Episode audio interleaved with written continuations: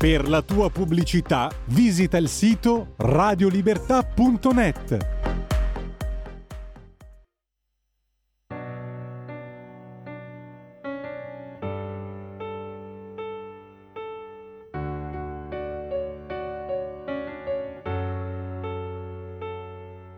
E dentro, e dentro questo buio che trovo spazio un po' per te. Ti sento fra le nuvole e l'esigenza di volare via da casa mia.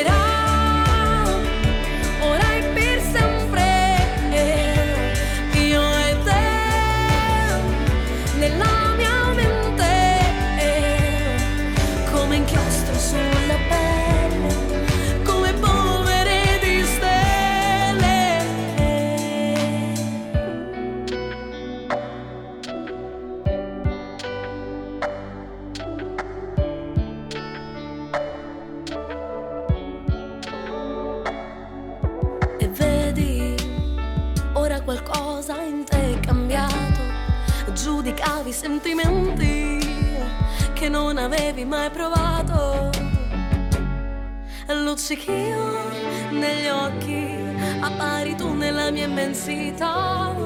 Tutto quello che desidero l'ho già con te al mio fianco sei la mia felicità. E sei la mia felicità. Coloro ogni strada del nome tuo il tuo colore preferito non è blu come il mio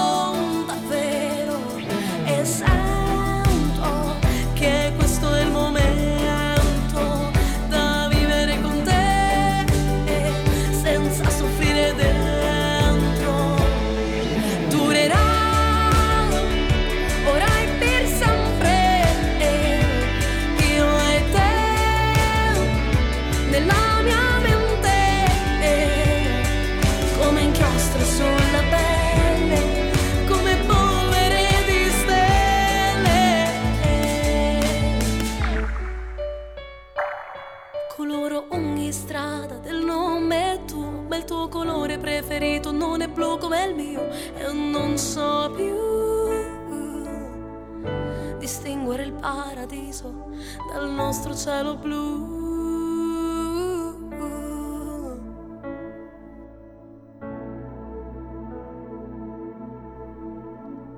No, no, va benissimo. Il blu va benissimo. È il nostro colore preferito. I nostri studi sono blu. La mia livrea è blu. Tutti sono vestiti di blu qui in via Bellerio. E dai, col barbone ogni tanto, ma poi quando se lo fa Matteo Salvini ce lo facciamo anche noi. Si scherza, of course, ma si intitola proprio Blu, la nuova canzone di Giordana Maugeri.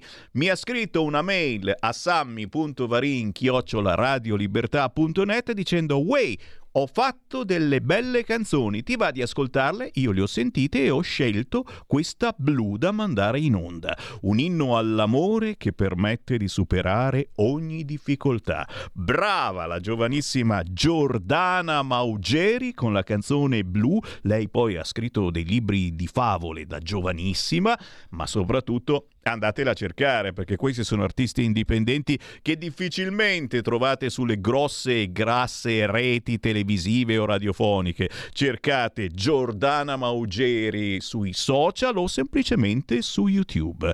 Adesso però non cercate nessuno perché la nostra controinformazione è qua, che vi aspetta. Abbiamo con noi Chiara Soldani. Buon pomeriggio Sammy, un saluto come sempre ai nostri ascoltatori. Grazie Chiara, editorialista Made in Lombardia. La trovate su leggifuoco.it o su ilgiornale.it e con Chiara Soldani cerchiamo di parlare di quello che non si è parlato poi così tanto sugli altri social, sugli altri canali e i nostri ascoltatori proprio in queste ore eh, ci stanno segnalando in tantissimi ciò che sta avvenendo in Francia, le proteste dopo che è stato ucciso un ragazzo eh, immigrato perché non si era fermato all'alt della polizia. Oh, è stato, è stato, assaltato un commissariato di polizia, sono state rubate le divise, eh, ci sono zone in cui eh, la sera non si può più uscire, ci sono metropolitane ferme. Macron è tornato prima dall'appuntamento europeo. Insomma, i figli del barcone ancora una volta dettano la loro legge. Il coprifuoco in Francia e qui in Italia tranquilli, rubano, minacciano, violentano, ammazzano e poi ti lasciano nel carrello, come se non ci fosse un domani. Perché? Forse perché noi, noi, noi poi li perdoniamo? E poi ci sono gli youtuber, gli influencer, molti di questi anche loro figli del barcone, of course. Ci saranno altre cazzate prossimamente. E poi la TV di sinistra, quella fuggita dalla RAI che odiava e odia Berlusconi e che verrà ospitata sulle reti Mediaset. Tutto vero, eh? ci sono tanti boatos, tante voci su questo argomento. Mediaset diventerà il salvadanaio dei sinistroidi con la puzzetta sotto il naso, mentre la Slane non vuole lo spot in Rai sulla natalità tradizionale. E forse perché lei se va avanti così i figli non li avrà mai. A te, Chiara Soldani. Grazie Sammy, effettivamente quello che sta succedendo in Francia poi eh, ci interessa direttamente perché sappiamo quanto eh, si faccia un gran parlare delle seconde generazioni eh, di quelli che vengono definiti comunque italiani, coloro che nascono in Italia certamente ma eh, da famiglie con eh, una cultura evidentemente diversa dalla nostra. Eh, tra l'altro poi il fatto anche di cronaca ultimo del quale ci tocca parlare, pensavamo che con l'episodio veramente straziante della povera Giulia avessimo veramente raschiato il fondo. Evidentemente eh, non c'è mai limite alla disumanità appunto, che oggi imperversa nella società nella quale appunto viviamo e si ricollega tantissimo nel corso di queste seconde generazioni, questi pseudo italiani, eh, proprio con il fatto di cronaca appunto di Prima Valle a Roma. E quello che sta succedendo in Francia poi ci rimanda eh, a tutto il discorso della mancata integrazione. La mancata integrazione che è voluta questi personaggi, perché in realtà un ragazzo che nasce, cresce in Francia piuttosto che in Italia ha tutti gli strumenti a sua disposizione per potersi integrare, può frequentare la scuola, anzi in teoria deve, perché sappiamo anche il mondo dei Rom che elude qualsiasi forma di responsabilità, di istruzione e quant'altro, vengono subito addestrati per rubare, per eh, insomma, addentrarsi nel mondo della criminalità ovviamente non generalizziamo, ci sono anche le persone per bene che lavorano, non vogliamo eh, così fare tutta l'erba un fascio, ma sicuramente ci sono delle percentuali che ci fanno riflettere. Questi ragazzi per, vivono in contesti di voluta emarginazione, nei contesti dove la violenza è il linguaggio universale, dove spacciare, dove essere dei criminali significa essere eh, il prototipo di quello che si potrebbe essere, quindi non vedono altra alternativa, anche perché questo evidentemente per loro rappresenta più un vantaggio che uno svantaggio.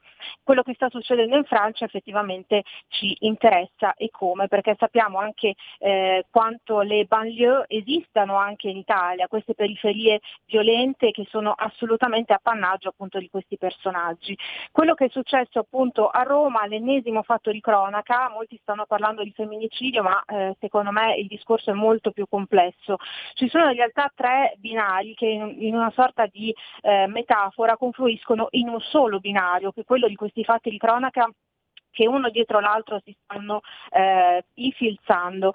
E cosa succede? Ci sono gli omicidi efferati che recentemente stanno caratterizzando appunto eh, la cronaca nazionale. Poi c'è un altro filone che è quello, come dicevo prima, dell'immigrazione eh, così clandestina, di questa immigrazione coatta, di questa mancata integrazione che si ricollega ovviamente allo spaccio, alla criminalità, alla violenza e a una subcultura molto preoccupante. E poi c'è il terzo filone che riguarda la droga, perché questi personaggi sono più o meno tutti accomunati dallo spaccio, dal consumo di droga e quindi c'è anche tutto il discorso che richiama ai nostri politici che vorrebbero legalizzare la cannabis, che eh, parlano della droga leggera come se fosse la panacea, come se fosse così un antidolorifico, omeopatia, come se fosse qualcosa di assolutamente normale. Sappiamo invece quanto tutto questo possa avere delle ripercussioni non soltanto per chi ne fa uso, ma anche per i malcapitati che magari si ritrovano di fronte uno che sta guidando e si è spinellato dalla mattina alla sera.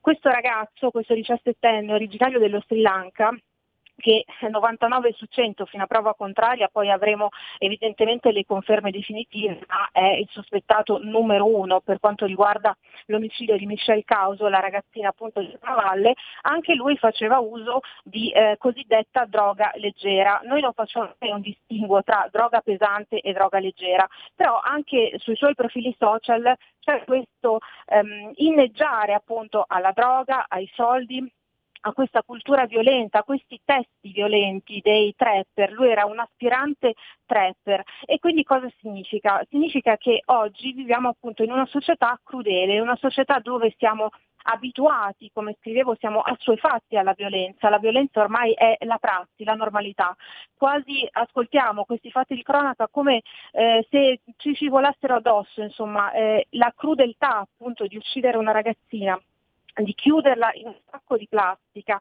di trascinarla in un carrello, abbandonandola vicino ai rifiuti. Insomma, quanto vale la vita umana? Eh, questo ce lo chiediamo e soprattutto ci rendiamo conto di quanto questi ragazzi, anche molto giovani, siano capaci veramente di eh, gesti che definire efferati, evidentemente riduttivo.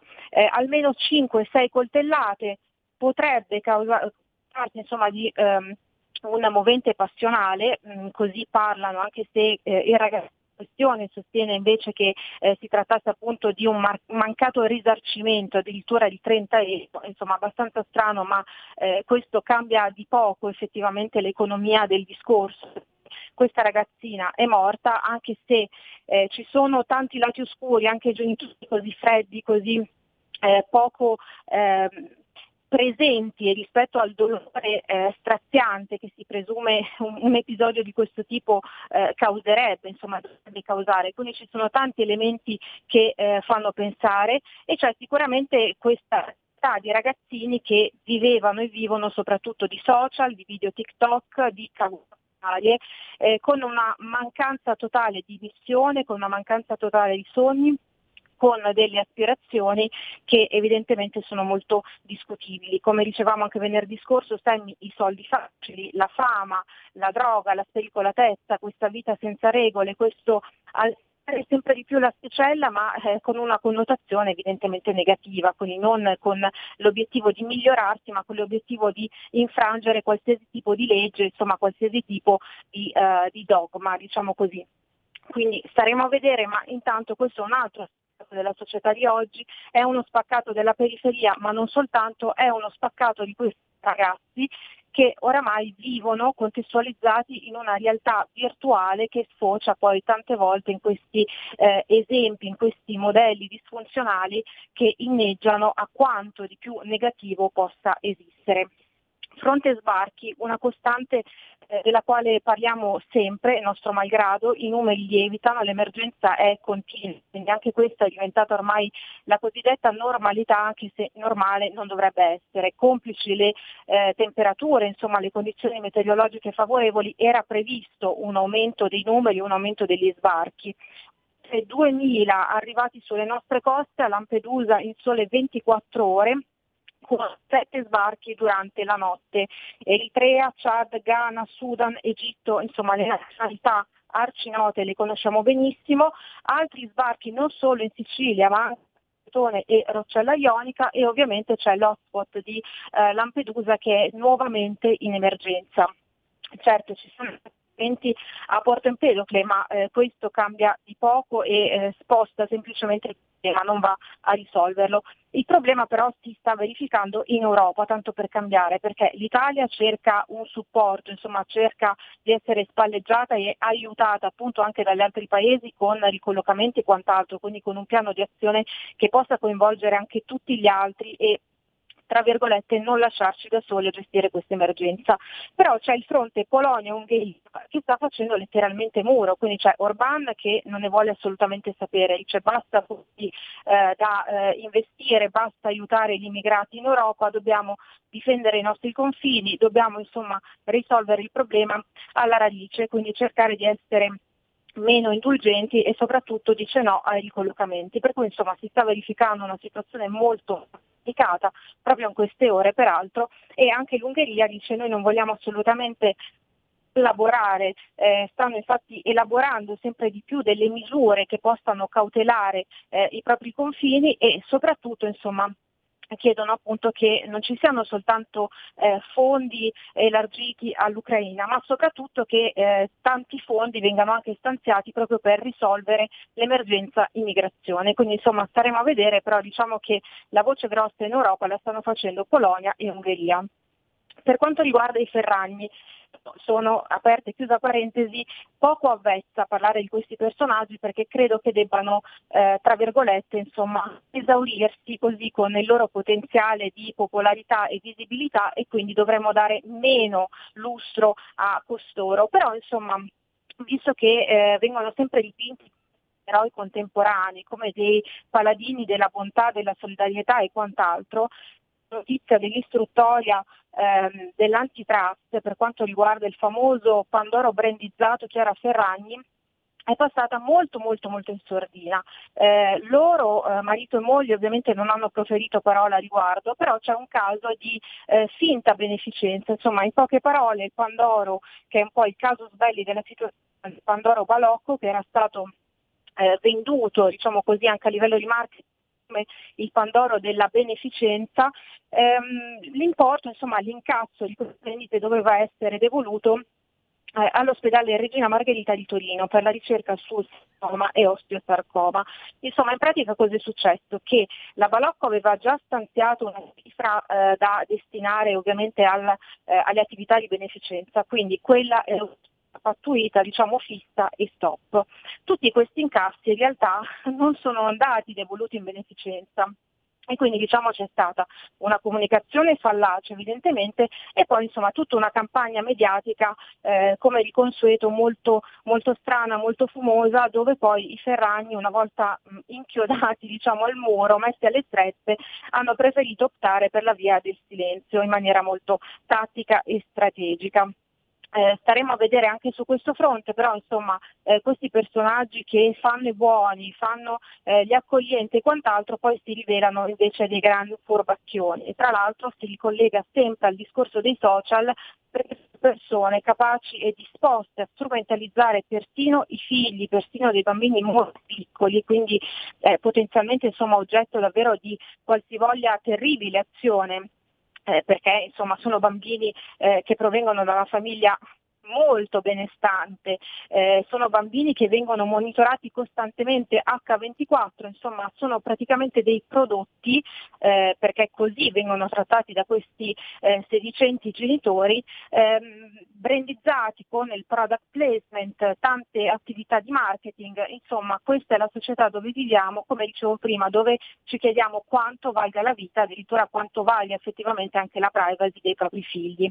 A chiusura eh, del, della nostra rubrica del venerdì, la Schlein che eh, insomma, ci delizia sempre con delle eh, veramente eh, comiche tante volte, eh, tragicomiche oserei dire, non ne azzecca una Elish Line e da un certo punto di vista ci sta anche simpatica perché ha delle butade assolutamente incredibili. L'ultima è la crociata contro eh, questo spot sulla natalità della RAI eh, in generale contro qualsivoglia forma di promozione della natalità tradizionale Noi sappiamo benissimo che stiamo vivendo un vero e proprio inverno demografico che non è una questione ideologica, ci sono stati Istat che voglio dire eh, non, non sono carichi di ideologia, non sono faziosi, non hanno una connotazione politica, i dati peggiori da 160 anni a questa parte, quindi stiamo vivendo una situazione drammatica ed Ellis Line cosa pensa di fare?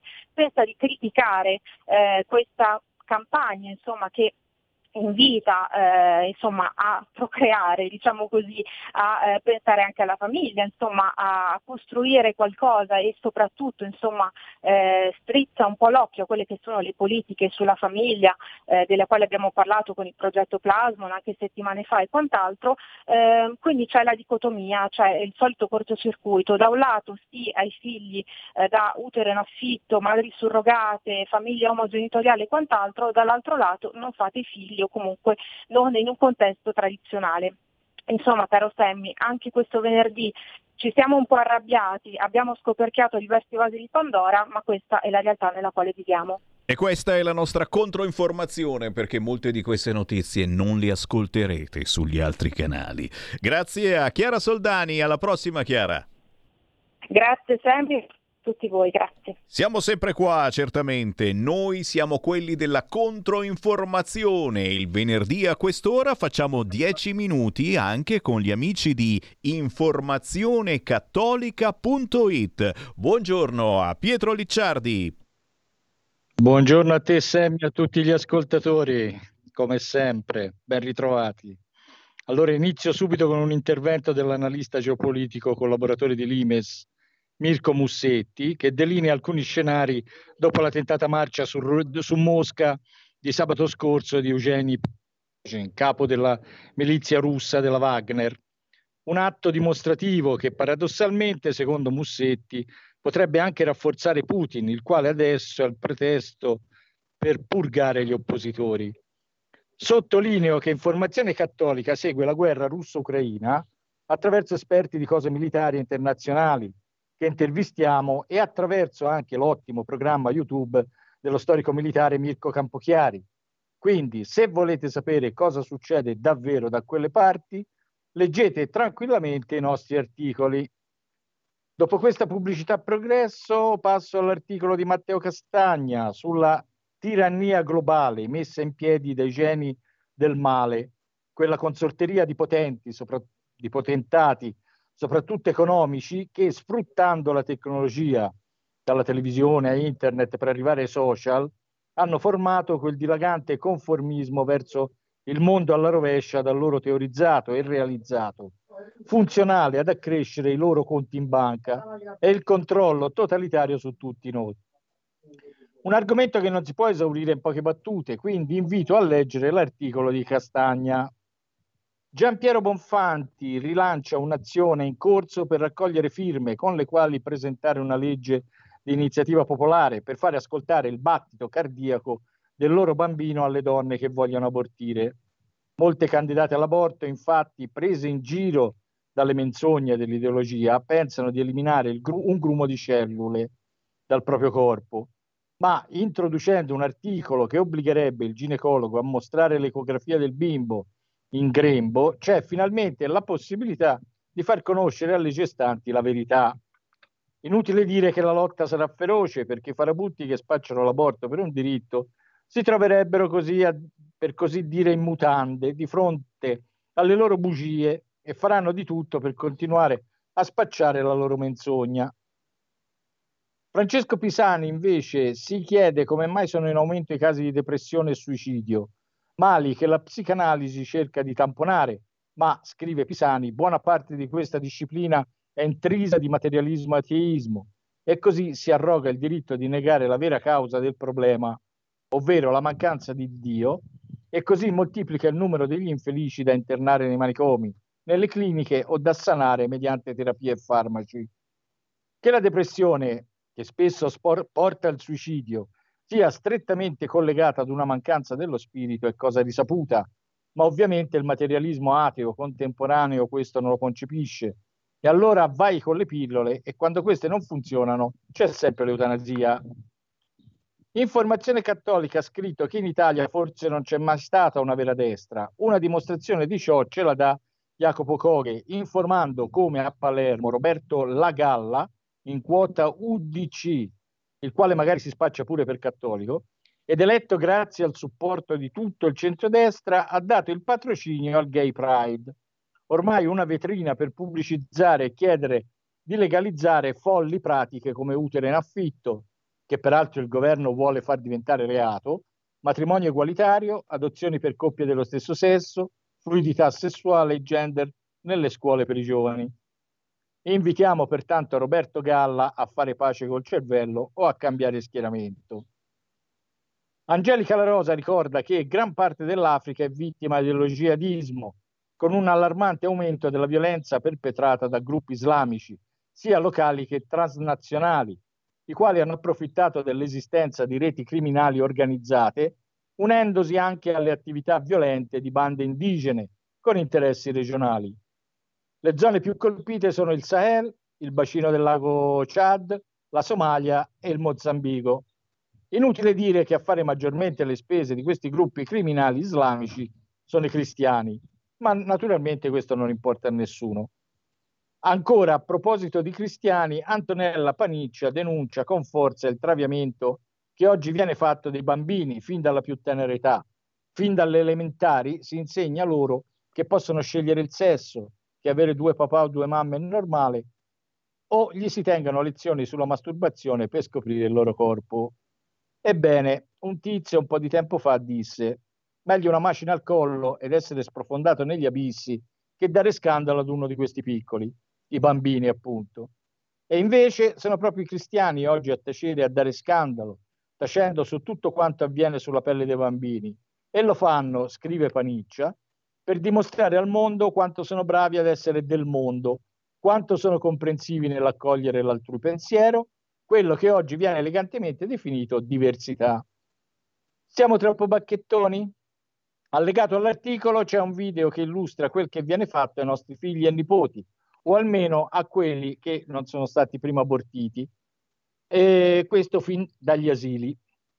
E siccome oggi mi sento particolarmente ghibellino, ecco che passo all'America con Angelica La Rosa per denunciare la diabolica ipocrisia di 30 democratici che si definiscano cattolici, quindi mh, mm, eh, qui, e guidati dalla rappresentante del Connecticut, Rosa De Lauro, con la partecipazione dell'ex presidente della Camera Nancy Pelosi, e il gruppo fa appello falsamente all'esortazione apostolica Christi Fidelis Laici di Giovanni Paolo II per giustificare i loro motivi di sostegno all'aborto.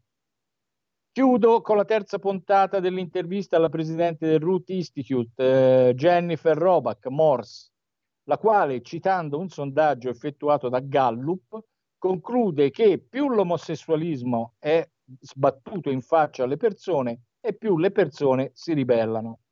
Ancora una volta, ecco, dimostrato l'assunto che le ideologie, tutte le, ideolo- le ideologie, ottengono sempre il contrario di ciò che predicano e promettono. E con questo anche questa settimana è tutto, caro Semmi. Ed è un piacere dare spazio agli amici di informazionecattolica.it, soprattutto in questa stagione che magari voi ascoltatori avete un po' più di tempo durante le vacanze per sbirciare questo o quell'altro sito. Fatevi un giro sul sito www.informazionecattolica.it o anche sui social come ad esempio su Facebook. Basta digitare Informazione Cattolica. Grazie Pietro Licciardi, alla prossima! Grazie Sammy, alla prossima. Stai ascoltando Radio Libertà, la tua voce libera, senza filtri né censure, la tua radio.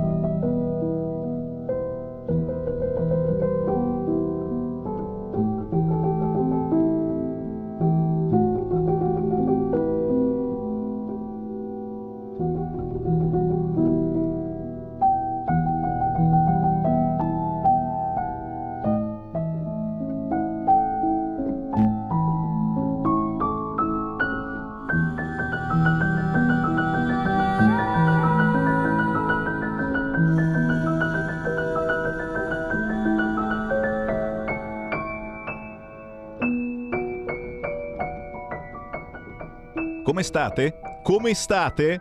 Perché questa è veramente un, una seduta di psicanalisi, non è musica, è un qualcosa che ci fa pensare, ci fa meditare. Lei è Fiamma Velo, pianista che seguiamo da sempre perché questo pezzo? Perché è uscito Pagine d'estate, l'EP che conclude il lavoro discografico di Fiammavelo dedicato alle quattro stagioni. Questa era Andromeda di Fiammavelo. Siamo a 432 Hz, eh? Ci siete? CQ, CQ, CQ, CQ. Da cercare Fiammavelo ci sono altri pezzi da scoprire e certamente i nostri ascoltatori storici la conoscono, hanno a casa anche qualche CD fisico, ma adesso si trova tutto facilmente su YouTube. Andromeda di Fiamma Velo per augurarvi il buon weekend, visto che ormai ci siamo piove su Milano e su gran parte del nord, per fortuna ci voleva un po' di freschetto, ma il weekend dovrebbe poi migliorare. Oh, Vasco Rossi, Vasco Rossi ha pubblicato una sua canzone su Facebook. Facebook gliel'ha cancellata. Attenzione, no, non è che rido così, perché è un problema questo che forse, visto che è successo a Vasco Rossi, chissà mai che venga affrontato il fatto che su Facebook e su YouTube non si possa pubblicare musica. Attenzione, ci riguarda da vicino a noi radio, noi radio che paghiamo la SIAE, i diritti d'autore è minimo, altrimenti ci vengono a chiudere. Non possiamo pubblicare cose protette da SIAE su Facebook o su YouTube. Voi che ci seguite sui social ne sapete qualcosa. Quando va in onda una canzone, noi abbiamo un apposito pulsantino che zittisce la musica su Facebook o su YouTube. Se non lo facciamo, ci viene fuori un avviso dicendo che abbiamo violato il copyright. Al secondo, terzo avviso, Facebook, YouTube ti blocca e poi ti sbatte fuori. Ok? Questo riguarda qualunque pezzo musicale, anche dell'artista che a volte io ho qua seduto di fianco e che giustamente si mette a ridere dicendo ma come Sammy Marin? Non puoi far sentire un mio pezzo? Ma io sono qua e sono io che ti do il permesso. E tu come radio stai pagando i diritti di SIAE Misteri, apparizioni, sparizioni. Chissà mai, adesso è successo al grande Vasco, magari si affronti il problemino. D'accordo? Signori, sto per andarmene. Perché me ne vado? Perché c'è Davide Gerbino. A proposito di musica, il blogger delle eccellenze che spesso e volentieri ci porta in giro per l'Italia a conoscere eh, i bar, i ristoranti, quei luoghi dove si fanno cose ancora genuine. Beh, ci porta a Torino Davide Gerbino ha scovato l'ultima azienda artigiana che produce chitarre fatte a mano. Roba buona, chiaramente voi amanti della musica indipendente non dovete perdervi questo servizio che potete guardare anche in video sul canale 252 del televisore oppure sui social, naturalmente se non ci bloccano. Ecco a voi Davide Gerbino.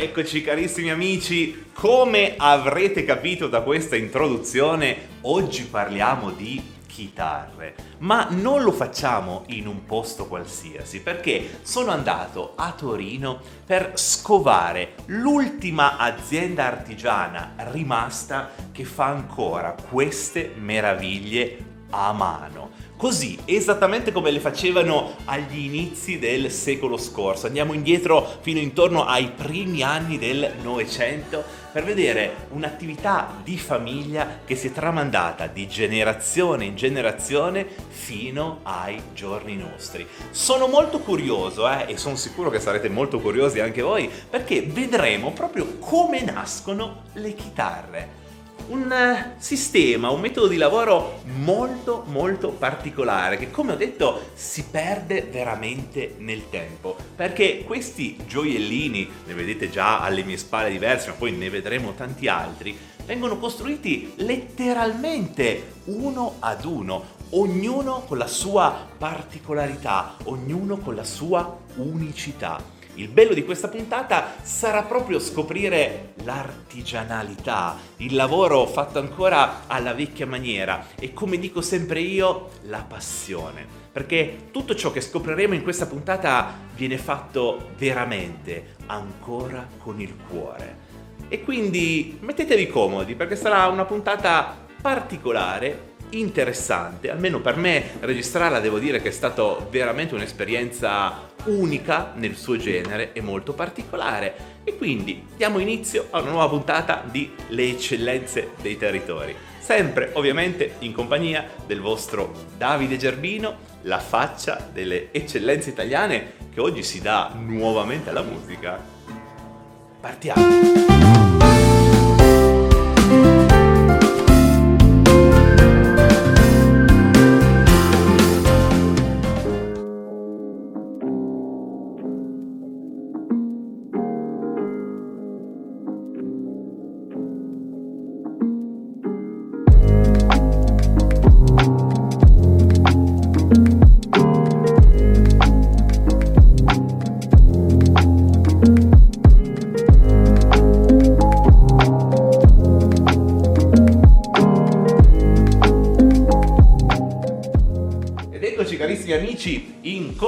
Compagnia di Roberto Robi, per gli amici Robi Ferrarotti, l'ultimo di una lunghissima generazione di, come si dice, chitarrai, chitarristi, come, come vi chiamate? Iniziamo da qua, come vi chiamate? Allora, in realtà eh, liutai si dice. Liutai, ecco, vedete la mia ignoranza che si è subito palesata. Si dice liutai, quelli che fanno le chitarre da concerto, chitarre importanti sono liutai. Noi siamo più artigiani forse perché abbiamo sempre lavorato in questo modo con un metodo artigianale e quindi siamo degli artigiani. Assolutamente sì, e che artigiani carissimi amici, ma adesso lo scopriremo. Partiamo dal principio, dobbiamo andare indietro al 1903. Pensate ragazzi, inizio del secolo scorso, dove c'era tuo bisnonno. Mio bisnonno Luigi. Che si è inventato un lavoro, possiamo dirlo? Possiamo dirlo, si è inventato un lavoro mio bisnonno Luigi era un chitarrista, suonava nella banda okay. e allo stesso tempo lavorava come falegname e realizzava soprattutto gli arredi dei tram di legno ah, ai okay. tempi. E beh certo, è vero, vero. Queste due passioni, bravo a suonare, bravo a lavorare il legno, lo hanno portato a costruirsi le chitarre da solo. E di lì è nato tutto, perché lui ha iniziato a costruirsi le chitarre per sé, per gli amici, per i conoscenti, riusciva ed è, ha avviato questa attività. Era bravo, si è sparsa la voce e a un certo punto ha deciso basta con i tram, dedichiamoci completamente a, al mondo della chitarra, al mondo della musica. E devo dire che questa è stata un po' la fortuna della vostra famiglia, perché se tu oggi sei qua è forse merito di, di quel cambiamento che avvenne agli inizi del secolo scorso. E poi la cosa si è, si è tramandata, perché eh, abbiamo avuto degli anni veramente di grandi successi. Eh, mi hai detto ad esempio, sempre più o meno in quegli anni eh, a Torino ci fu un importante expo, possiamo dirlo come gli expo dei dei Sì. nostri, dove venne premiato. Tuo nonno o bisnonno ancora? Mio bisnonno, 1911, Ok, ok. è stato premiato a questa esposizione, è arrivato secondo, medaglia d'argento, ai tempi si davano le medaglie. Sì, sì, eh beh, giusto. Ed è stata una, praticamente, in- mi sembra di, di ricordare che è stata la prima manifestazione eh, girata a Torino a livello mondiale. Sì, Quindi sì. Torino ha... capitale del mondo e in questo diciamo eh, purpurri momento di grande festa dove c'era tutta l'industria, l'artigianato a livello globale, eh, tuo bisnonno venne già riconosciuto all'epoca come uno dei maestri artigiani, cosa che siete ancora voi oggi, perché le meraviglie che vediamo alle nostre spalle e che poi andremo anche un po' a, a scoprire, perché dopo voglio vedere bene come nascono queste Certo. cose, le, le lavorate voi, le lavorate a mano, sono pezzi unici. Direi proprio di partire da qua, perché la curiosità, almeno da parte mia, è tantissima, cioè come nasce una chitarra.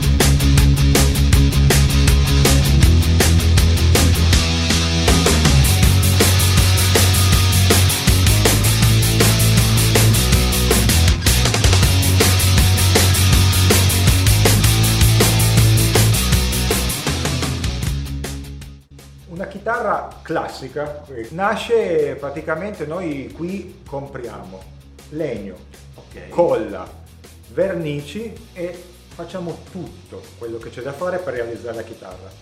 Mm, eh, mio nonno, mio papà hanno realizzato le attrezzature per eh, costruire la chitarra classica. Eh, La maggior parte degli strumenti che usiamo sono autocostruiti, Ok. proprio i ok. macchinari. E infatti stiamo vedendo alcune immagini, la domanda è ma caspita, quello strumento lì dove l'avete trovato? Ve lo siete fatti voi? costruito, costruito, proprio progettato, realizzato, sia l'attrezzatura per modellare le fasce, la parte Ok. curva, sia l'attrezzatura per fresare il manico, per fare i buchi, tutto, tutto, tutto è stato realizzato qui, ha iniziato mio nonno e poi tutto perfezionato da mio papà negli anni 80, diciamo così, dove c'è stato il massimo splendore aziendale e allora lì serviva fare tante chitarre, farne proprio tante Assolutamente sì. Il mercato ne, richiede- ne richiedeva veramente tante. E questo, su questo vorrei veramente eh, soffermarmi, fare un piccolo passo indietro perché eh, qui c'è veramente dell'artigianalità, del genio, dell'arte, perché eh, non solo appunto la lavorazione della chitarra, ma anche proprio il creare, il costruire lo strumento che poi ti aiuta a fare quella chitarra, eh, veramente. Al giorno d'oggi non, non molti ne sarebbero in grado di farlo. Io per primo devo dire che è un mondo a me sconosciuto e vi fa veramente onore, cioè a tuo bisnonno, a tuo nonno, a tuo papà e anche tra l'altro dopo tuo papà lo conosceremo anche perché Sì. mentre che noi siamo qua a chiacchierare, lui è di là a lavorare. A lavorare, Perché, veramente. Non si ferma più, mai. più di 80 anni ed è ancora qua Sì. veramente a, a lavorare. Perché? Perché siete ancora qua a fare questo, al giorno d'oggi soprattutto? Perché avete la passione.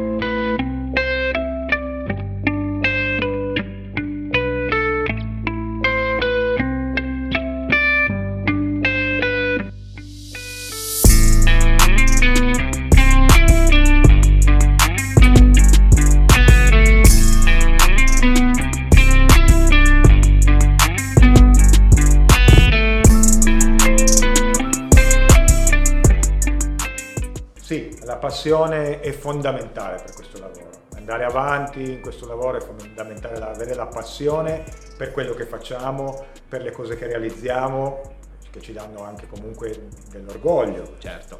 E, e, portare avanti in questi momenti difficili un'attività che è rimasta poi unica nel suo genere. Assolutamente sì, la particolarità è proprio questa, perché ormai purtroppo, eh, lasciamelo dire, purtroppo eh, realtà come queste, beh, nel vostro caso sono veramente più uniche che rare, perché non ce ne sono più, ma anche proprio eh, il classico negozio di strumenti musicali, purtroppo l'abbiamo detto anche altre volte, eh, ce ne sono sempre meno, perché il mondo sta un po' andando in un'altra direzione che che non sempre forse è quella più corretta, è, è quella più giusta, però proprio qui voglio arrivare. Oggi un'attività come questa, in un eh, mercato, chi ci guarda da casa magari sono ragazzi giovani che sono abituati a ordinare tutto online, qual è il vostro valore aggiunto? Cioè cosa potete dare di più? Cosa, cos'è il valore aggiunto nel venire qua, nel vederla con questa chitarra dal vivo, piuttosto che ordinarla su un catalogo online e farmela arrivare direttamente a casa?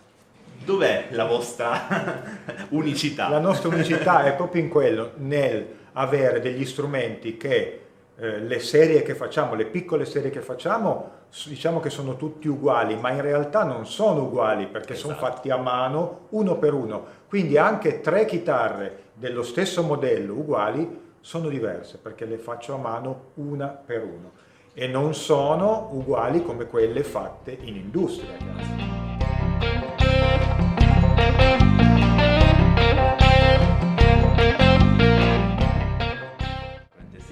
Poi il bello di poter venire di persona eh, è anche nel provarlo. Perché Provarla. tu lo insegni, cioè la chitarra cioè, non è un paio di scarpe che boh, lo provo, mi sta, non mi sta, lo rimando indietro. Cioè la chitarra devi viverla, devi sentirla e quindi bis- bisogna toccarla, ecco.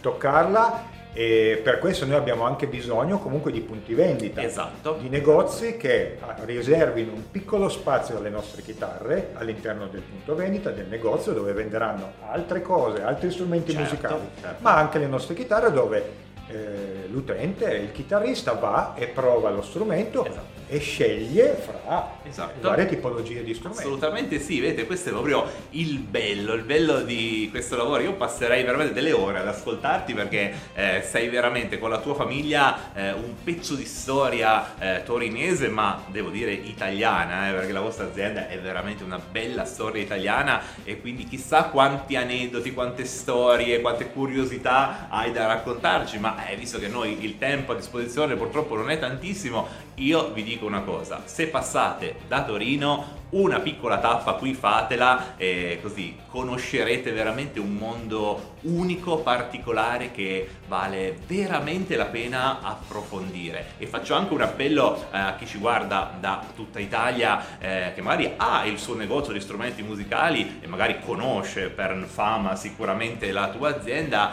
se non l'avete ancora fatto fatelo davvero. Un angolo dedicato a queste chitarre. Eh, innanzitutto per l'altissima qualità di cui non devo certo certo essere io a raccontarvi, ma per il valore che hanno. Queste chitarre sono ancora un esempio di Made in Italy, di orgoglio nazionale, eh, di artigianalità ed è veramente importante perché purtroppo, come abbiamo detto, sono sempre meno le realtà come queste anche perché forse non sempre le valorizziamo come meritano. E tra tantissimi strumenti che possono arrivare veramente da ogni parte del mondo, avere un qualcosa proprio fatto da noi, lasciatemelo dire, è veramente un orgoglio e, e quindi ascoltate, ascoltate la richiesta che vi fa uno che di eccellenze se ne intende, ne vede tutti i giorni e so quanto è importante veramente valorizzare.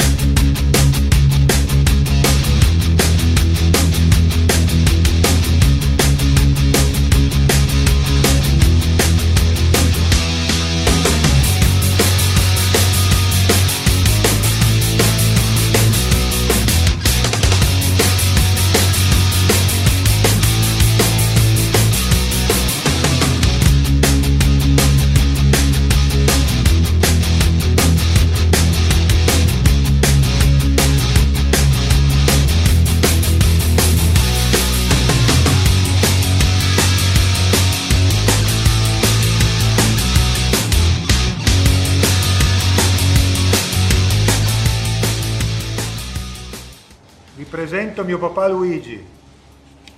Piacere. Co- come abbiamo detto prima, pochi, pochi giorni fa ha mm, compiuto 87 anni ed è lui che quando era giovane ha dato una spinta a questa attività inventandosi tutta una serie di macchinari che hanno semplificato la lavorazione dei manici, delle casse e di, tutto, di tutta l'attività. Eh